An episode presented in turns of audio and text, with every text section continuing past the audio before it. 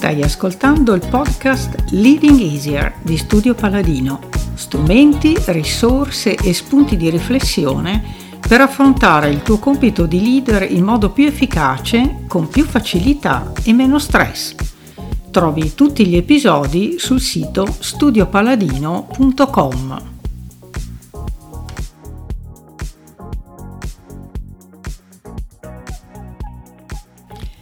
Primo episodio come ottenere il meglio dalle difficoltà. La strategia dell'orso bianco. In un momento in cui a tantissimi di noi capita di ritrovarsi ad affrontare momenti per niente piacevoli, per non dire critici, la domanda utile è come fanno certe persone a non crollare davanti a dure prove, a rialzarsi dopo essere cadute, a vivere serene nonostante debbano affrontare grossi problemi? Qual è il loro segreto e cosa possiamo imparare da loro? Ecco che Moritz Huber, nel suo libro molto bello e interessante che vi consiglio di leggere, La strategia dell'orso bianco, suggerisce alcune risposte al quesito, utilizzando come metafora una storia ispirata al famoso orsetto Knut Ve lo ricordate? Quell'orsetto rifiutato dalla mamma e a rischio della propria sopravvivenza?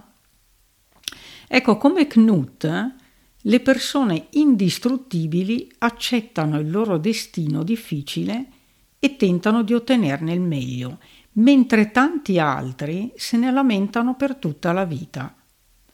E quindi la prima lezione che possiamo trarre è accettazione.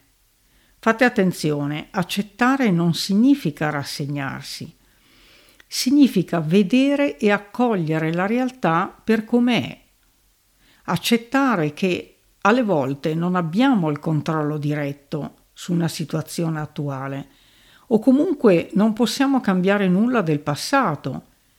Quindi possiamo liberarci di questo peso per raccogliere le energie altrimenti bloccate lì e dare via a un nuovo inizio. Ci sono anche delle circostanze in cui obiettivamente c'è qualcuno che ha delle colpe nei nostri confronti. Tuttavia, anche qui, se ci blocchiamo a rimuginare sulla spiacevole situazione e a quanto sia colpevole l'altro, non riprendiamo in mano la nostra vita e non ne usciamo più. Solo smettendola di sentirci vittime delle circostanze, possiamo attivare la nostra creatività nel cercare soluzioni, cioè è solo affrontando i problemi e assumendoci la responsabilità di agire che possiamo uscire dal tunnel. Certo che è facile dirlo, eh? Quando vediamo nero siamo arrabbiati, delusi, frustrati, preoccupati, tristi, ci sentiamo esclusi, abbandonati, rifiutati. Uscire da questo buco e darsi una mossa non è per niente facile. Però proviamo a pensare, quando stiamo vivendo una crisi abbiamo comunque una scelta, uscirne rafforzati o soccombere. Ed ecco la seconda lezione, la scelta. Possiamo scegliere Abbiamo sempre una scelta. Possiamo decidere di lasciarci andare e soccombere, chiudere la partita, ritirarci in un angolo o addirittura dal mondo. Oppure raccogliere le forze e rialzarci. E se in quel momento siamo disorientati, è fondamentale porci degli obiettivi. Ecco la terza lezione avere un obiettivo ci consente di tenere dritto il timone quando siamo nei mari dell'incertezza e dell'insoddisfazione.